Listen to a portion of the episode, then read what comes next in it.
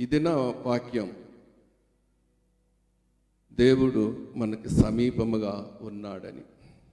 సమీపముగా ఉన్న దేవుడు అనే శీర్షిక మీద మనం ఈ దినాన్న పరిశుద్ధాత్మ దేవుడు మనతో మాట్లాడబోతూ ఉన్నాడు. మరి ఆయన సమీపముగా ఉన్నాడు అన్న దానికి మరి అందరికీ కూడా ఇప్పటికే అర్థమవుతూ ఉండొచ్చు. ఇది నా నా వాక్యాన్ని ఒకసారి మనం చదువుకుందామండి. చదువుకుని మరి వాక్య భాగంలోనికి ముందుకు వెళదాం. ద్వితీయోపదేశ కాండము నాలుగవ అధ్యాయము ఏడవ వచనాన్ని మనం చదువుకుందాం. ద్వితీయోపదేశ కాండము నాలుగవ అధ్యాయము ఏడవ వచనాన్ని చదువుకుందాం.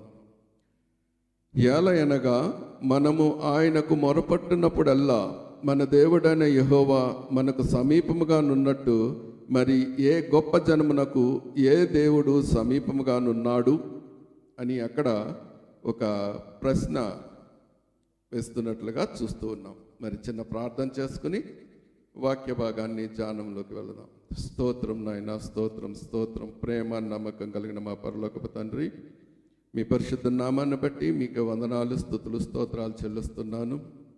అయ్యా దీనిని అయోగ్యనను నన్ను ఇక్కడ మీరు నిలవబెట్టుకున్నందుకు వందనాలు చెల్లిస్తూ నన్ను ఏ స్థితిలో ఉన్నానో ఆ స్థితిలో మీ హస్తాలకు అప్పచెప్పుకుంటుండగా మీ పరిశుద్ధ చెంత నన్ను మరుగుపరిచి అయ్యా నీ కృపలో నాయన నీ వాక్యంతో నన్ను నింపి ఇక్కడ చేరిన నాతోనూ మాతోనూ అలాగే ఆన్లైన్లో వీక్షిస్తున్న బిడ్డలందరితోనూ మీరే మాట్లాడమని బిడ్డల హృదయాలను తండ్రి మీ యొక్క వాక్యం ద్వారా తృప్తిపరిచి దీవించి ఆశీర్వదించి మీరే మహిమ ఘనత పొందుకోమని ఈ కొద్ది నిమిషాలు ప్రవ్వా ఇక్కడ చేరిన మాకు ఆన్లైన్లో వీక్షిస్తున్న బిడ్డలందరికీ నా ఆశీర్వాదకరంగాను మీకు మహింకరంగాను ఈ యొక్క ఆరాధన జరిపించి మీరే మహిమ ఘనత పొందుకోమని యేసుక్రీస్తు నామమున ప్రార్థిస్తున్నాను తండ్రి. ఆమెన్. మరొకసారి మీ అందరికి కూడా వందనాలు. అలాగే ఆన్లైన్లో వీక్షిస్తున్న మరి దేవుని బిడ్డలందరికీ కూడా హృదయపూర్వక వందనాలు చెల్లిస్తున్నాను. మరి ఈ వాక్యంలో మనం చూస్తూ ఉన్నాం దేవుడు మరి ఇక్కడ చెప్తున్నాడు మనకి ఆయన సమీపముగా ఉన్నట్లు మరి ఏ దేవుడైనా ఏ జనులకైనా సమీపంగా ఉన్నాడా అని ప్రశ్నిస్తున్నాడు. దేవుడు ఎప్పుడు చెప్పిన కొన్ని స్టేట్మెంట్లు చాలా స్ట్రైట్ ఫార్వర్డ్గా ఉంటాయి. అంటే దేవుడు మనకి సమీపంగా ఎల్లప్పుడూ ఉంటాడు అని తెలియచేస్తూనే మరి ఆయన ఇంకో ప్రశ్న కూడా వేస్తున్నాడు. ఎప్పుడైనా కానీ బైబిల్ గ్రంథంలో ఆయన ఒక ప్రశ్న వేశాడు అని అంటే దానికి ఇంకా జవాబు ఉండదండి. ఎందుకంటే ఏ దేవుడన్నా ఉన్నాడా అని అడుగుతున్నాడు ఇంకా లేడు అని అర్థం వస్తుంది. అలాగే నాకు అసాధ్యమైనది ఏదన్నా కలదా అని అడిగాడు. అంటే దానికి కూడా లేడని అర్థం వస్తుంది. అంటే దేవుడు ప్రశ్న వేశాడు అని అంటే దానికి ఆయన తప్ప వేరేక అర్థం దొరకదు. దానికి జవాబు ఈ లోకంలో ఎవరు కూడా చెప్పలేనటువంటి స్థితిలో ఉండాలి అంటే దేవుడు మనకి చాలా సమీపంగా ఉన్నాడు అని మరి ఆయన చెప్తున్నాడు. దానికంటే ముందుగా మనం మాట చదువుకున్నట్లయితే ఆయన అంటూ ఉన్నాడు చూడండి మనము ఆయనకు మొరపెట్టినప్పుడల్లా మన దేవుడని యహోవా ఎవరైతే ఆయనకు మొరపెడతారో మరి వారికి దేవుడు సమీపముగా ఉన్నాడు. సమీపముగా ఉన్నాడు. మరి ఇదే వాక్యాన్ని మనం చదువుకున్నట్లయితే కీర్తన గ్రంథం నూట నలభై ఐదో అధ్యాయము పద్దెనిమిదవ వచనంలో కూడా ఆయన ఒక మాట కీర్తనకారుడు రాస్తూ ఉన్నాడు. ఏమనంటే నిజముగా ఆయనకు మొరపెట్టు వారందరికీ ఆయన సమీపముగా ఉన్నాడు అని మరి వాక్యం ద్వారా దేవుడు మనతో మాట్లాడుతున్నాడు. ఆయన ఎంత సమీపముగా ఉన్నాడు అని అంటే నిత్యము మనకి తోడుగా ఉండేటటువంటి దేవుడు. ఎందుకంటే దేవుడు మనందరికీ కూడా తెలుసు. ఆయన ఒక వాగ్దానం చేశాడు. సదాకాలము యుగ సమాప్తి వరకు నేను మీతో కూడా ఉన్నాను అన్న వాక్యం అందరికీ తెలుసు. మరి సదాకాలం మనకు సమీపముగా ఉన్న దేవుణ్ణి మనం ఈ దినాన్న ఒక్కసారి మనల్ని మన హృదయాల మీద చేతులు వేసుకొని ఎస్ దేవుడు నా సమీపముగా ఉన్నాడు అని మనకు మనం చెప్పుకోగలుగుతున్నామా అన్నది ఇది నాన్న మనకు ఒక ప్రశ్న ప్రశ్న వేసుకోవాలి. మరి అందరూ కూడా చాలా సంతోషంగా ఎస్ దేవుడు నాతో ఉన్నాడండి అని గర్వంగా చెప్పుకుంటాం. దాంట్లో డౌటే లేదు నన్ను అడిగితే. అందరం చెప్తాం ధైర్యంగా. కానీ మరి అన్ని సమయాలలో అన్ని వేళలా దేవుడు మీతో ఉన్నాడా అన్న ప్రశ్నకి మిమ్మల్ని మీరు ప్రశ్నించుకుంటే అక్కడ కొంచెం మీలో మీకే డౌట్ వేస్తూ ఉంటారు. ఎందుకంటే మనం ఎదుర్కొంటున్న పరిస్థితులను బట్టి మనము నడుస్తున్న పరిస్థితి గుండా మనలో మనకు కొంచెం డౌట్ వేస్తూ ఉంటుంది మనకే కాదండి అందరికీ వేస్తూ ఉంటుంది మరి ఈ యొక్క బైబిల్ గ్రంథంలో కొంతమంది భక్తులను చూసినా ఆ డౌట్ వచ్చినట్లుగా మనకు కనబడుతుంది. ఎందుకంటే దేవుడు అన్నాడు మీకు సమీపంగా ఉన్నాను అన్నాడు. అంటే మీకు దగ్గరగా ఉన్నాను అని అర్థం కదండి? మరి కీర్తనాకారుడు కూడా దేవుడు సమీపముగా ఉన్నాడు అని ఎరిగి ఆయనకు కృతజ్ఞతాస్థుతులు చెల్లించాడు. మరి ఒకసారి చూసుకున్నట్లయితే కీర్తన గ్రంథం డెబ్బై ఐదో అధ్యాయము ఒకటో వచనములో మరి కీర్తనకారుడు రాసినటువంటి మాటలను బట్టి మనం చూస్తే అయ్యా నీవు సమీపముగా నున్నావని తెలిసి నీకు కృతజ్ఞతాస్థుతులు చెల్లిస్తున్నాను అని చెప్పి మరి దేవుడు అక్కడ ఆ, కీర్తనాకారుడు ద్వారా రాయించినట్లుగా మనం అంటే కీర్తనాకారుడు తను తెలుసు దేవుడు సమీపంగా ఉన్నట్టు.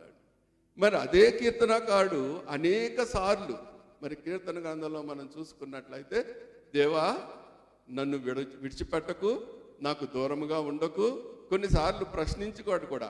నీవెందుకు నాకు దూరంగా ఉన్నావని? కీర్తన గ్రంథంలో మనం చదువుకున్నట్లయితే మనకి చాలాసార్లు కనబడతాయి ఆ మాటలు. అంటే మరి దేవుడు సమీపంగా ఉన్నానని వాగ్దానం చేసిన దేవుడు మనతో ఉన్నాడు కదా? మరి ఎందుకు ఆ మాటలు కీర్తనాకారుడు అయ్యా నువ్వెందుకు నన్ను విడిచిపెట్టావు? నాకు ఎందుకు దూరంగా ఉన్నావు? అని ప్రశ్నించుకుంటున్నాడంటే తను వెళుతున్న పరిస్థితులను బట్టి అట్టి రీతిగా ఆలోచన చేశాడే కానీ దేవుడు లేడని ఆయన తలంచలేదు. దానికి కారణం కూడా ఉంది. దానికి కారణం కూడా ఉంది. ఆ కారణం ఏంటయ్యా అంటే మరి దేవుడు దగ్గర తను ఎంత హృదయానుసారుడిగా ఉన్నప్పటికీ నీ చిన్న తప్పిదం చేశాడు. తప్పిదం చేసి దేవుని దగ్గర మొరపెడుతూ ఉన్నప్పుడు దేవుడు తన్ను విడిచిపెట్టాడేమో అనే భయం కలిగింది ఆయనకి. దానికి దూరంగా ఉన్నాడేమో అన్న భయం కలిగింది కనుక ఆ కీర్తనలో నీవెందుకు దూరంగా ఉన్నావు? ఎందుకు మౌనంగా ఉన్నావు? నన్ను ఎందుకు విడిచిపెట్టావు? అని మాట్లాడుతున్నాడు. కానీ దేవుడు మాత్రం ఒకసారి వాగ్దానం చేశాడు అని అంటే ఆయన వాగ్దానాన్ని నెరవేర్చే దేవుడు. అంతేగాని వాగ్దానాన్ని తప్పిపోయే దేవుడు ఎట్టి పరిస్థితుల్లోనూ కాదు అన్న సత్యాన్ని మనమందరం తెలుసుకోవాల్సిన అవసరం ఉంది. దేవుడు మనతో ఉన్నాడు. ఇది నాన్న మనం కూడా నీవుంటే నాకు చాలు ఏసయ్యా అన్న పాట పాడుకున్నాం కదా. మరి ఆ పాటలోని అర్థాన్ని మనం గ్రహించిన వారం అయితే దేవుడు మనతో ఉంటే చాలు అన్న మాట మనం అర్థం చేసుకున్నట్లయితే మన కష్ట సమయాల్లో బాధ సమయాల్లో కూడా మన హృదయాలు కొంత ఆందోళన చెంది దేవుడు విడిచిపెట్టాడేమో అన్న తలంపు వచ్చినా కానీ దేవుడు మనతో ఉన్నాడు అన్న సత్యాన్ని మనం ఎరగగలమన్న సత్యాన్ని మనం తెలుసుకోవాల్సిన అవసరం ఉంది.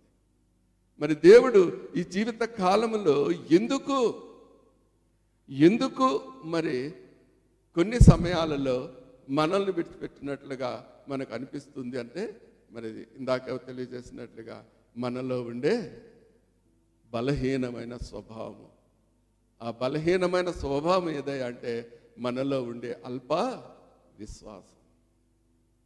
ఆ విశ్వాసం ద్వారా ఆలోచన మనకు వస్తుంది కానీ దేవుడు ఎప్పుడూ కూడా మనల్ని విడిచిపెట్టేటటువంటి దేవుడు కానే కాడు అన్న సత్యాన్ని మనం ఇది నాన్న తెలుసుకోవాల్సిన అవసరం ఉంది. కానీ మరి ఈ జీవిత కాలంలో దేవుణ్ణి మనతో ఉన్నాడు అన్న ఇరిగే సందర్భాల్ని దేనిని బట్టి మనం తెలుసుకోగలం? దేవుడు మనతో ఉన్నాడు అన్న సత్యాన్ని దేనిని బట్టి మనకి మనం తెలుసుకోగలము అని అంటే దేవుడు ప్రతి పరిస్థితుల్లోనూ ఆయన కృప మనతో ఉంచాడన్న సత్యాన్ని మనం తెలుసుకోవాలండి. ఎందుకంటే మరి నూట నలభై ఐదవ కీర్తనలో ఒకసారి చదువుకుందాం చూడండి. అందులో పదో వచనాన్ని చదువుకుందాం ఒకసారి.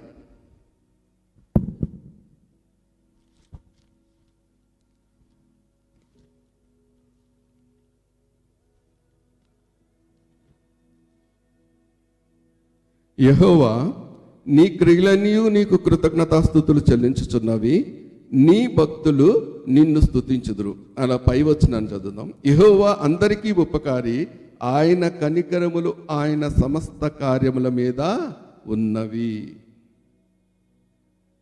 సమస్త కార్యాల మీద ఆయన కనికరాలు ఉన్నాయి. కీర్తనాకారుడు ద్వారా పరిశుద్ధాత్మ దేవుడు మనకు అంటే సమస్త కార్యాలు అంటే అర్థం మనం ఎదుర్కొనే ప్రతి పరిస్థితుల్లో కూడా మనం ఎదుర్కొంటున్నటువంటి ప్రతి విధమైన ఇబ్బంది కానీ ఇరుకు కానీ ఇక్కట్లు కానీ అనారోగ్యం కానీ ఆర్థిక లేమి కానీ ఏ పరిస్థితుల్లో ఉన్నా ఆయన కనికరము ఆ కార్యం మీద మనకు కనబడుతుంది. జ్ఞాపకం చేసుకోండి. అందుకనే పరిశుధాత్మ దేవుడి దిన్నాను మనతో మీరు ఏ స్థితిలో ఉన్నా ఆయన మీకు సమీపంగా ఉన్నాడు. ఆయన మిమ్మల్ని వదిలిపెట్టలేదు. జ్ఞాపకం చేసుకోండి. మీరు ఏ కార్యాలు చేస్తున్నప్పటికీ ఏ స్థితిలో ఉన్నప్పటికీ కూడా ఆయన మీతో కూడా ఉన్నాడు. ఈ సత్యాన్ని మనం తెలుసుకోవాలి. ఎందుకంటే బైబిల్ గ్రంథంలో అనేక మంది మరి దేవుని బిడ్డలు దేవుడు తమతో ఉన్నాడు అన్న సత్యాన్ని ఆల్రెడీ మనకి బయలుపరిచారు. మీ అందరికీ తెలుసు. కానీ మన కష్ట సమయంలో వాటిని మనం జ్ఞాపకం చేసుకుంటంలో వెనకపడతాం అంతే. వాటిని కానీ మనం జ్ఞాపకం చేసుకున్నట్లయితే కొండంత ధైర్యం మనం కలుగుతుంది. దేవుడు వాగ్దానం చేసిన దేవుడు మనతో ఉన్నాడనే సత్యాన్ని మనం ఎరిగి మనం పడుతున్న బాధలో కానీ కష్టంలో కానీ మనం ఒక ఓదార్పును పొందగలమన్న సత్యాన్ని మనం తెలుసుకోవాలి. మనందరికీ తెలుసు. మరి మీరందరికీ తెలుసు. ముగ్గురు బిడ్డలు చిన్న బిడ్డలు. షడ్రక్ మేషక్ అబద్ధినిగోలు. వారు ఎదుర్కొన్న పరిస్థితి మనకు తెలుసు కదండి. వారు రాజుతో ఏం చెప్పారు? మా దేవుడు మమ్మల్ని రక్షించగలిగిన సమర్థుడు. ఒకవేళ ఆయన మమ్మల్ని రక్షించకపోయినప్పటికీ మేము ఇది నమస్కారం అయితే చేయం అంటే దేవుని మీద ఎంత విశ్వాసం ఉంది. మరి రాజు ఆ మాట విన్నాడు అయినా కానీ వాళ్ళని తీసుకెళ్ళి ఎక్కడ వేశాడండి? మండుచున్న అగ్ని గంధకంలో వారిని పడవేశారు. దేవుడు వారిని విడిచిపెట్టాడా?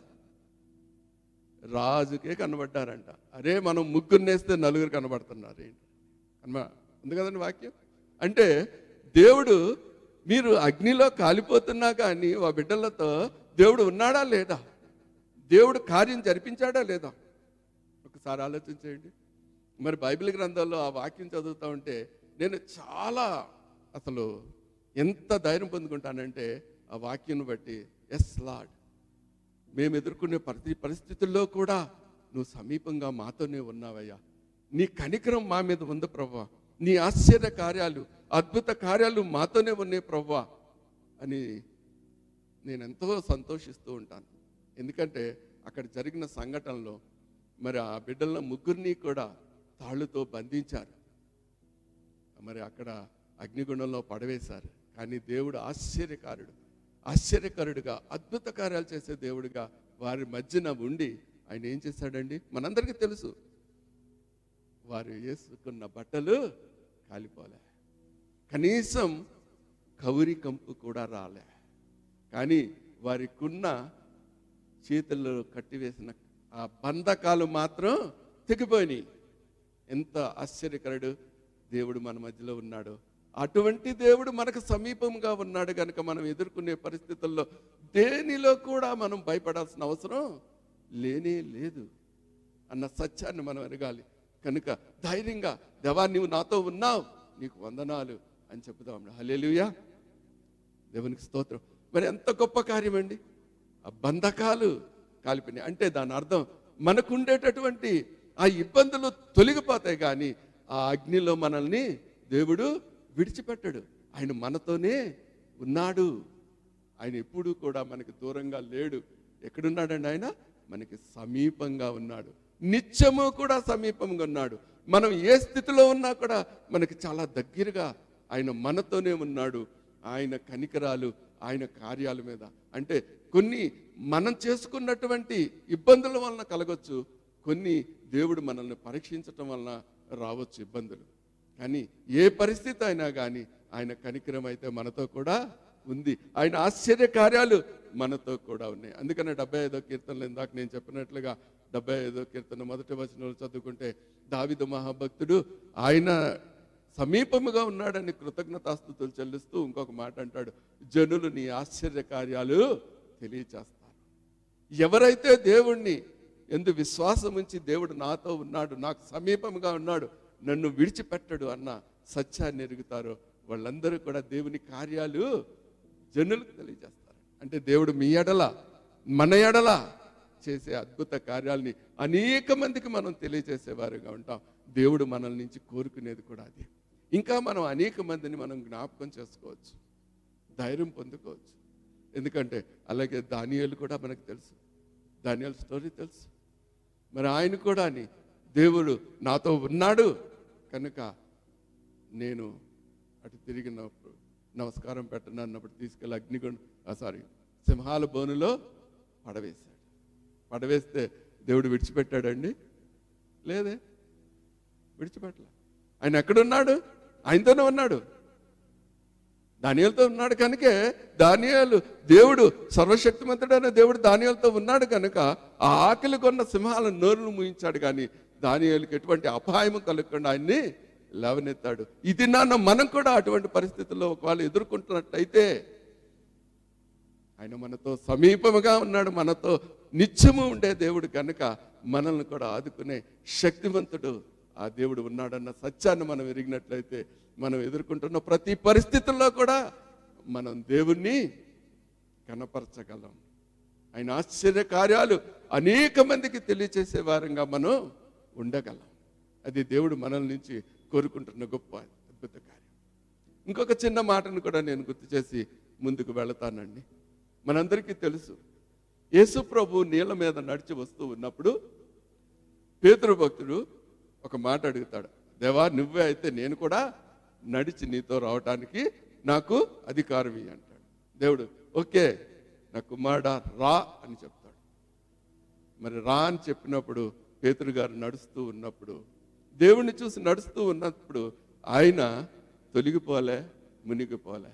ఎప్పుడైతే అలలను చూశాడో ఆ గాలిని చూశాడో అప్పుడు ఆయన దిగజారిపోవటం మొదలుపెట్టినప్పుడు దేవా అని చెప్పి ఎప్పుడైతే అర్థం చాచాడో దేవుడు ఒక మాట అన్నాడు ఎందుకు అల్పవిశ్వాసం? అని చెప్పి ఏం చేశాడండి? నువ్వు అల్పవిశ్వాసం చూపించావు కాబట్టి నన్ను నమ్మలేదు కాబట్టి నేను ఇచ్చిన ఆజ్ఞను నువ్వు నడవలేదు కాబట్టి నిన్ను వదిలేస్తున్నా అన్నాడండి.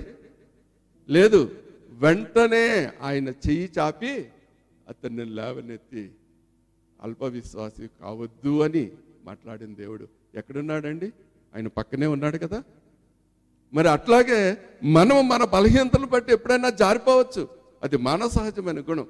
అయినా దేవుడికి మొరపెట్టితే చాలు. దేవాని మనం ఒక ఆర్తనాదం చేస్తే చాలు. నా కుమారుడా ఎందుకు నా మీద విశ్వాసాన్ని కోల్పోతున్నావు? లే నిలబడు అని లేచింది. అంత గొప్ప దేవుడు మనకు సమీపముగా ఉన్నాడు అన్న సత్యాన్ని ఎరిగి మనం జీవించినట్లయితే నిజంగా దాబాతి దేవుడు మనల్ని ప్రతి కష్టం నుంచి ప్రతి ఇబ్బంది నుంచి కూడా మనల్ని లేవనెత్తగలడం సత్యాన్ని పరిశుద్ధాత్మ దేవుడు ఇది నాన్న మనకి గుర్తు చేస్తున్నాడు. మరి మన జీవితంలో మరి దేవుడిని ఏ రీతిగా మనం తెలుసుకోవాలి అన్న ఆలోచనలు మనకి రావచ్చు. దాన్ని బట్టి మనం ఒక వచనాన్ని చూసుకుని కొద్దిగా ముందుకు దేవుడి నిర్ణయాలు ఏంటి అన్నది తెలుసుకోవడానికి ప్రయత్నించేద్దాం మరి అపస్తుల కార్యాల గ్రంథము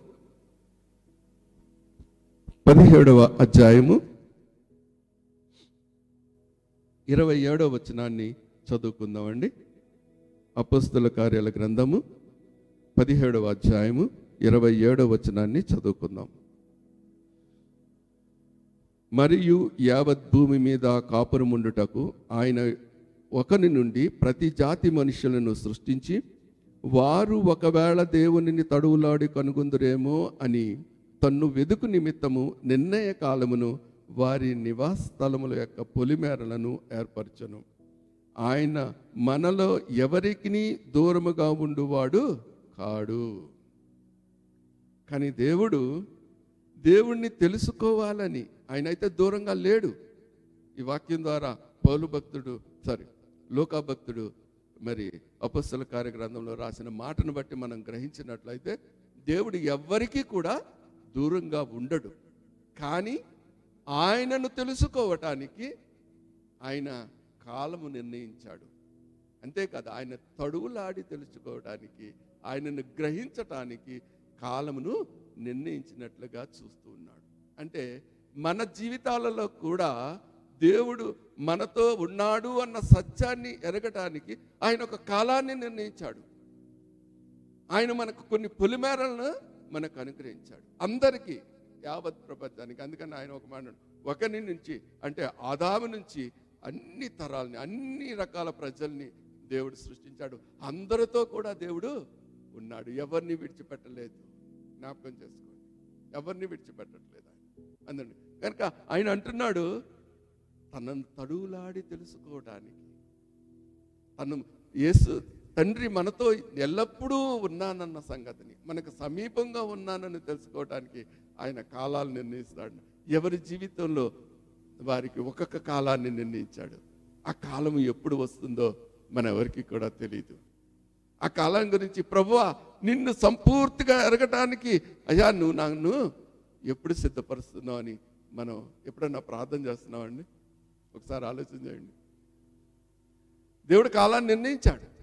మనకిచ్చిన అరవై డెబ్బై ఎనభై సంవత్సరాలు మరి మోషే గారు రాసిన కీర్తన ద్వారా దేవుడు మనకిచ్చిన ఆయుష్ దినాలు ఆ ఆయుష్ దినాలు దేవుడు ఎందుకు ఏర్పాటు చేశాడు అంటే దేవుణ్ణి మనం ఎరగటానికి దేవుడు మనతో ఉన్నాడు అని తెలుసుకోవడానికి ఆ దేవునితో కలిసి జీవించి ఆయనకు కృతజ్ఞతాస్థుతులు చెల్లిస్తూ ఆయన ఆశ్చర్యకార్యాలు మరి ప్రజలకు తెలియజేయడానికి ఆయన మనల్ని ఏర్పాటు చేసుకుని మనకిచ్చిన ఆయుష్ దినాలు ఆ కాలాన్ని నిర్ణయించాడన్న సత్యాన్ని ఈ దినాన పరిశుద్ధాత్మ దేవుడు మనతో బోధిస్తున్నాడు ఆ దేవుడు దేవుడు నేను ఎరుగుతాను అని అనుకుంటాం కానీ దేవుడిని మనము సరిగ్గా మన హృదయాలలో నాతోనే ఉన్నాడు దేవుడు అన్న సత్యాన్ని మనం తెలుసుకునే దాకా దేవుడు మనకు ఆయుష్ దినాలు పెంచుతూ వస్తున్నాడు అన్న సత్యాన్ని నేను ఎందుకంటే దేవుడు ఇంకా కొంతకాలం ఇంకా కొంతకాలం నా బిడ్డ ఇంకా నన్ను తెలుసుకోవటల్లా బాధ వచ్చినప్పుడు ఇబ్బంది వచ్చినప్పుడు లేదంటే మరి ఏదన్నా పరిస్థితులు భయంకరమైన పరిస్థితులు గుండా వెళ్తున్నప్పుడు అలజడి పొందిపోతున్నారు.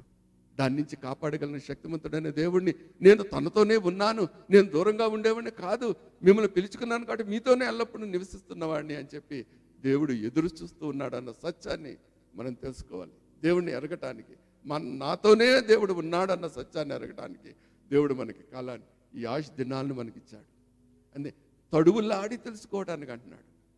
మరి మనం ఎప్పుడు తడువుకుంటామండి?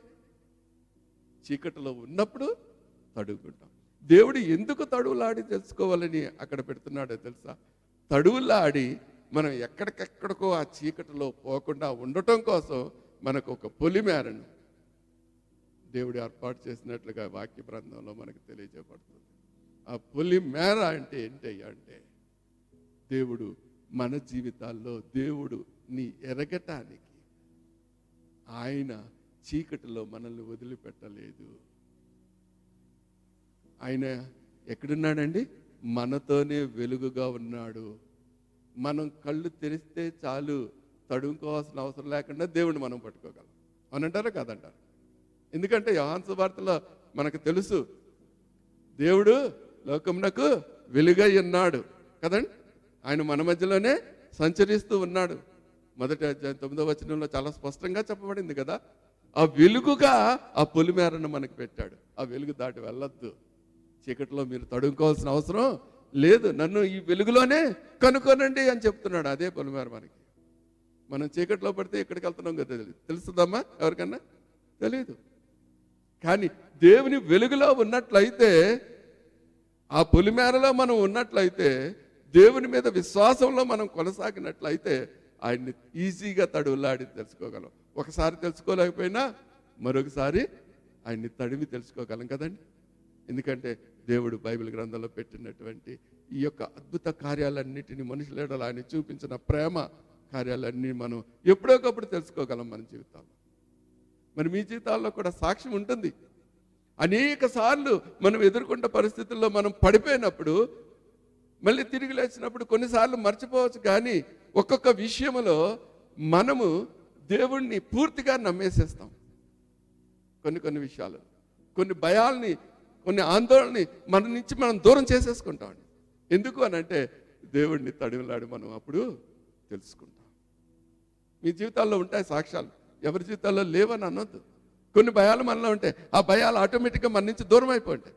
ఇంకా కొన్ని భయాలు మిగిలి ఉండొచ్చు. కానీ కొన్ని భయాలు మరి మన నుంచి విడిపోయినాయి అంటారా? లేదండి నాకు ఏ భయము విడిపోలేదండి. నాకున్న భయాలు అన్నీ అలాగే ఉన్నాయండి అని మీరు ఎవరన్నా చెప్పగలరమ్మా? ఎవరు చెప్పరు.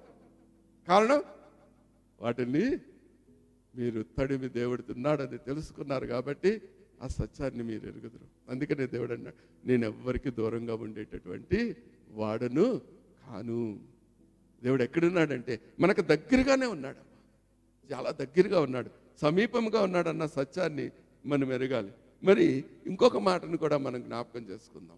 ఆ మాట ఏదంటే మరి యశ గ్రంథము నలభై ఒకటవ అధ్యాయము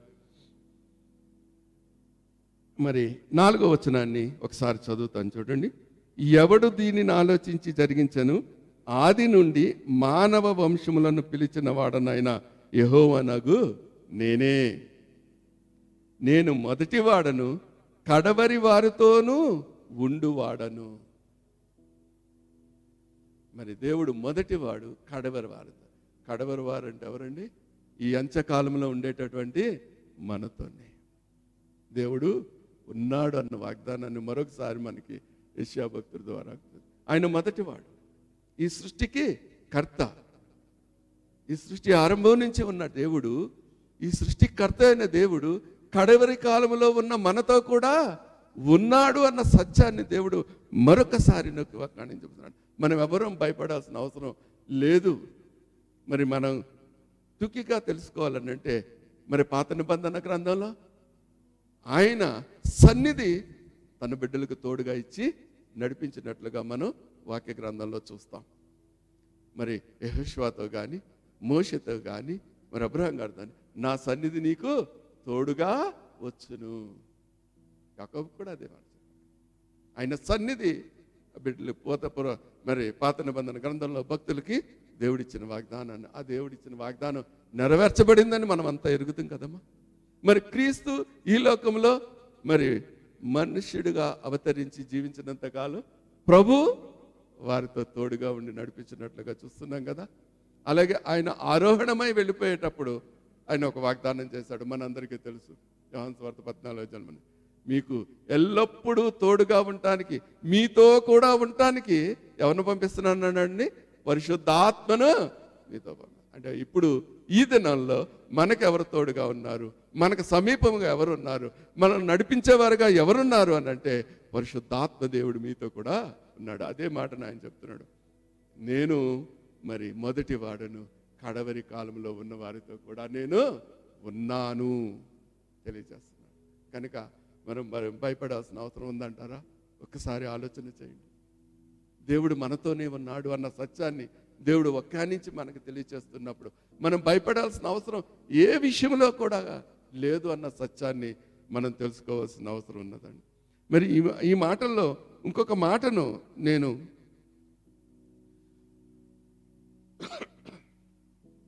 మీకు తెలియచేయాలని నేను ఆశపడుతూ ఉన్నాను. మరి కీర్తన గ్రంథం నూట పంతొమ్మిదో అధ్యాయము నూట యాభై ఒకటో వచనాన్ని మనం ఒకసారి చదువుకున్నట్లయితే అక్కడ దేవుడు సమీపముగా ఉన్నాడు కనుక అని చెప్తూ ఆయన ఆజ్ఞలను గురించి ఒక మాట చెప్తాడండి. కీర్తనల గ్రంథం నూట పంతొమ్మిదో అధ్యాయము నూట యాభై ఒకటో వచనాన్ని మనం చదువుకుందాం. అక్కడ ఉన్న మాటల్లో సత్యాన్ని గ్రహిస్తాం. యహోవా నీవు సమీపముగా ఉన్నావు నీ ఆజ్ఞలన్నీయు సత్యమైనవి. దేవుడు చెప్తున్న మాట. దేవుడు సమీపముగా ఉన్నాడు. దేవుడిచ్చిన ఆజ్ఞలన్నీ కూడా సత్యాలు. అంటే అందుట్లో ఏది కూడా తొలగిపోదు. అంటే ఇక్కడ కొంచెం మనం అర్థం చేసుకోవాల్సిన అవసరం. కొంచెం ధ్యానం చేయాల్సిన అవసరం ఉంది. ఆయన ఆజ్ఞలు ఏంటండి? మనందరికీ తెలుసు కదా? ఆయన ఎన్ని ఆజ్ఞలు ఇచ్చాడు? పదాజ్ఞలు ఇచ్చాడు. ఆ పదాజ్ఞలు నెరవేర్చేవాడిని ఏమన్నాడు? పరలోక రాజ్యానికి అర్హులను చేస్తానన్నాడు కదా? ఆ ఆజ్ఞలను మరి నెరవేర్చిన వాడు వాక్యంలోనుంది. ఆజ్ఞాతి క్రమమే పాపం. పాపం ఏం చేస్తుందండి? మనం మరణానికి దారి తీస్తుంది. అదే కదా? దేవుడు సమీపంగా ఉన్నాడు. సమీపముగా ఉన్న దేవుడిని మీరు ఆయన్ని ఎరిగితే మీకు సమీపంగా ఉన్నాడని ఎరిగితే ఆయన మిమ్మల్ని ఆయన ఆజ్ఞల్ని అనుసరించేవారిగా మారుస్తాడు.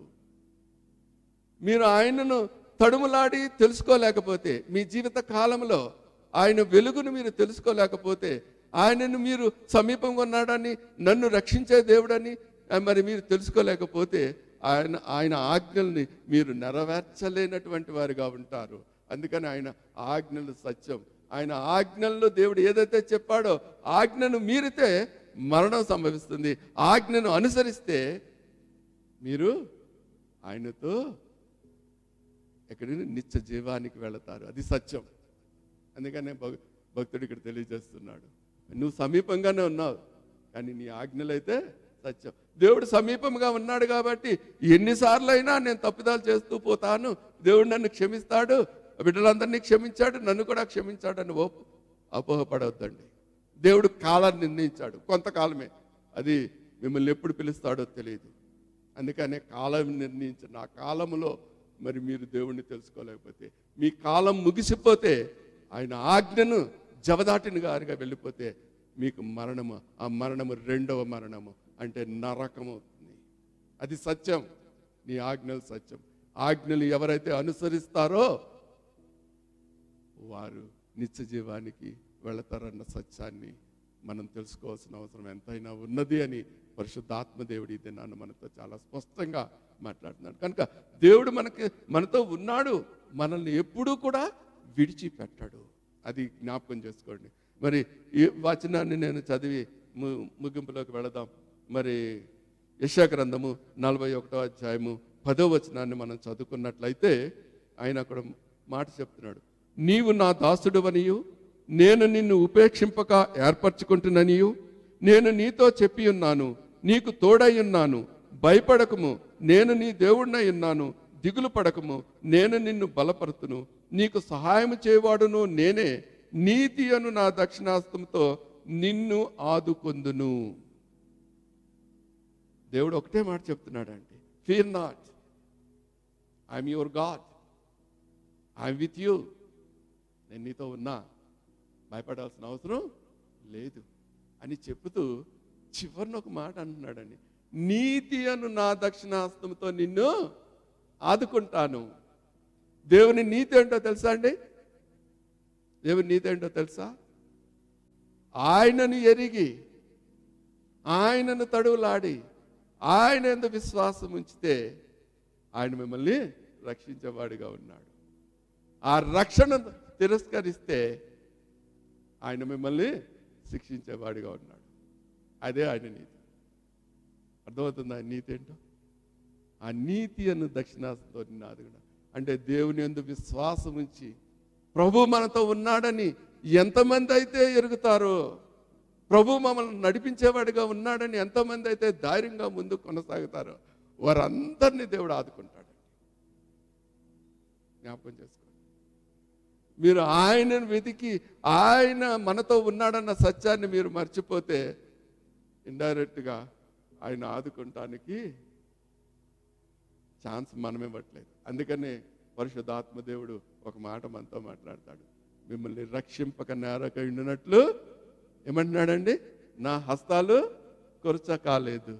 విననారక ఉండినట్లు నా చెవులు మందం కాలేదు. మీకును నాకును ఏం అడ్డం వస్తున్నాయి?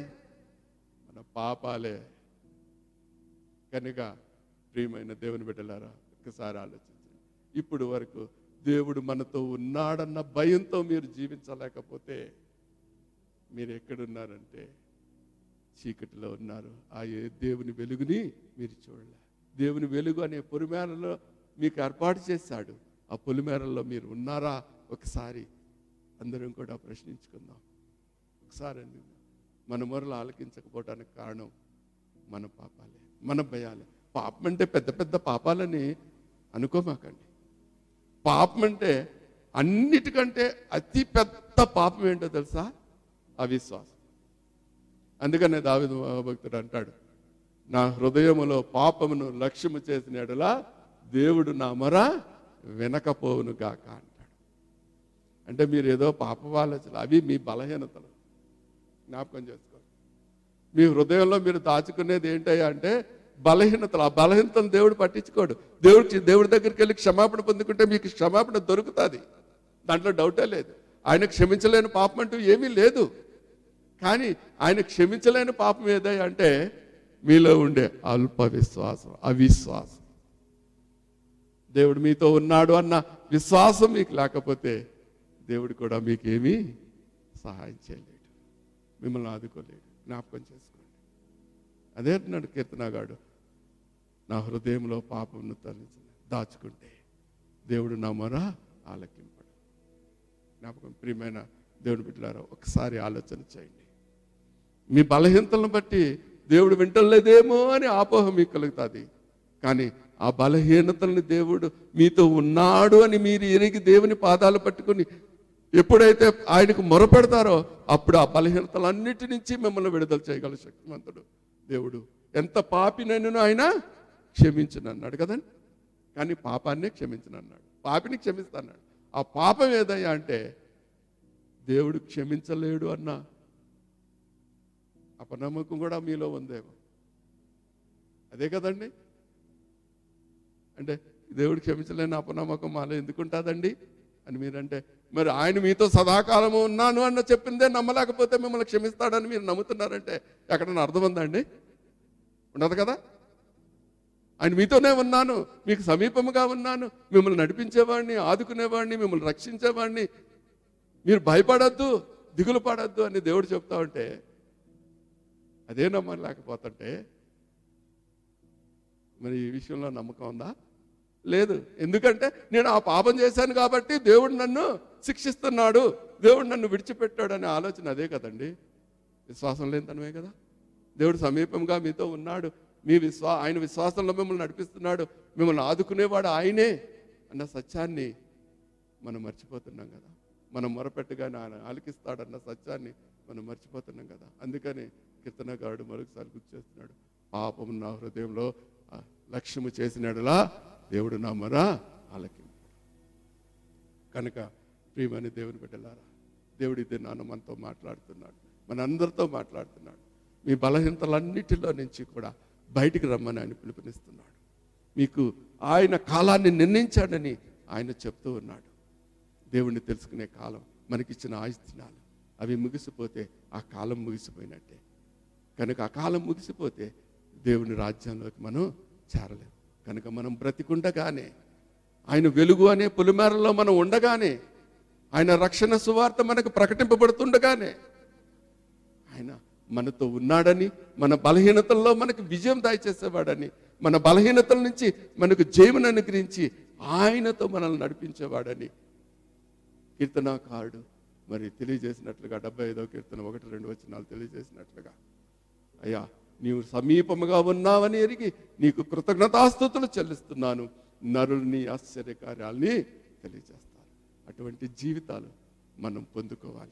ఆ దేవాతి దేవుణ్ణి మనం హృదయపూర్వకంగా నాతోనే ఉన్నాడు దేవుడు నాతోనే. కానీ చిన్న విషయం మీకు మనం చెప్తాం. మనం పాడుకుంటాం. ఏమనంటే అందరికీ తెలుసు. గుర్తు చేయను ఆ పాటని. నీవుండగా ఉండగా నాకేది అక్కర్లేదు ప్రభు. పాడతాం కదండి? ఆ పాట మీద అందరూ నిలబడుతున్నారు ఒకసారి చేతులు ఎత్తగలరా? ధైర్యంగా. నువ్వు నాకుంటే చాలు ప్రభా నాకు ఏది అక్కర్లేదు ఈ లోకల్లో అని పాడదాం ఆ పాట మీద ఆ విశ్వాసం మీద ఎంతోమందికి నమ్మకం దాంతోనే మనం జీవిస్తున్నామని చెప్పగలరా? కారణం? దేవుడు మీతోనే ఉన్నాడన్న సత్యాన్ని. మీకు సమీపముగా ఉన్నాడన్న సత్యాన్ని. మిమ్మల్ని మీకు తోడుగా ఉండి మీరు నడిచే కార్యాలన్నిటిల్లో కూడా ఆయన కనికరాలు మీ మీద ఉన్నాయి. ఆయన కనికరం ఆయన కనిపరుస్తున్నాడు అన్న సత్యాన్ని మీరు ఎరగలేకపోవటమే కనుక ఇది నన్ను ప్రభు చెప్తున్నాడు. మీకు సమీపముగా ఉన్న దేవుడు నేను. మీరు ఎదుర్కొనే ప్రతి పరిస్థితుల్లో నా కనికరము మీ మీద ఉంది. నేను అందరికీ ఉపకారిణి. అదే కదండి దేవుడు చెప్తున్నాడు. అందుకనే దేవుడు అడుగుతున్నాడు నేను మీకు సమీపముగా ఉన్న దేవుడను. సమీపముగా. ఆయనకి అది నూట నలభై ఐదో కీర్తనలో కూడా అదే తెలియజేస్తున్నాడు. నిజముగా ఆయనకు మొరపెట్టు వారందరికీ ఆయన సమీపముగా ఉన్నాడు. మరి ఇది నా నుంచి నిజంగా మొరపెడతాం. వేగ ఆలోచనతో కాదు. Yes Lord is with me దేవుడు నన్ను నడిపించేవాడు నాతో ఉన్నాడు అని ఆ సత్యాన్ని ఎరిగి దేవునికి మొరపెట్టి ఆయన శక్తిని పొందుకుందాం. ఆయన ఆశ్చర్య కార్యాలు చవి చూద్దాం దేవుడి చిన్ని మాటలు మన వినికిడిలో దీవించి ఆశీర్వదించునుగాక. ఆ మెయిన్ చిన్న ప్రార్థన చేసుకుందాం. ప్రేమామయుడ కృపామయుడ కనికరవంతుడని మా పరలోకపు తండ్రి మీ పరిశుద్ధ నామాన్ని బట్టి మీకు వందనాలు స్థుతులు స్తోత్రాలు చెల్లిస్తూ ఉన్నాను. మరి ఇదిన పునరుద్ధాన దినములో ప్రభా ఇదేను వాక్యం ద్వారా మీరు మాతో మాట్లాడినందుకు మీకు వందనాలు స్థుతులు స్తోత్రాలు చెల్లిస్తున్నాను. అయ్యా మీరు మాతో ఉన్న దేవుడిగా మమ్మల్ని నడిపించే దేవుడిగా మీ సమస్త కార్యములలో ప్రభా మమ్మల్ని నడిపించేటటువంటి ప్రతి సమయంలో కూడా మీరు మాతో ఉన్నారని మీ కనికరం మా మీద ఉందని అయ్యా నీతి అనే మీ దక్షిణహస్తంతో మీరు మమ్మల్ని ఆదుకుంటున్నారని సెలవిచ్చారు ప్రభా. మరి చివరిగా నేను మీ దేవుడను నేను మీతో కూడా ఉన్నాను భయపడద్దు. మిమ్మల్ని పేరు పెట్టి పిలుచుకున్నానని సెలవిస్తున్నారు కనుక. ఆ ధైర్యంతో ఈ దిన వాక్యం విన్న ఇక్కడ చేరిన బిడ్డలందరినీ ప్రభు అలాగే ఆన్లైన్లో వాక్యం వింటున్న బిడ్డలందరినీ మీరు ధైర్యపరిచి దృఢపరిచి మీలో ఎదిగింపచేసి ఫలింపచేసి అయ్యా మీరే ముందుకు నడిపించి మహిమ ఘనత పొందుకోమని నా ప్రభును ప్రియరక్షకుడన యేసుక్రీస్తు పరిశుద్ధ నామమున ప్రార్థించి వేడుకుంటున్నాను తండ్రి. ఆమేన్.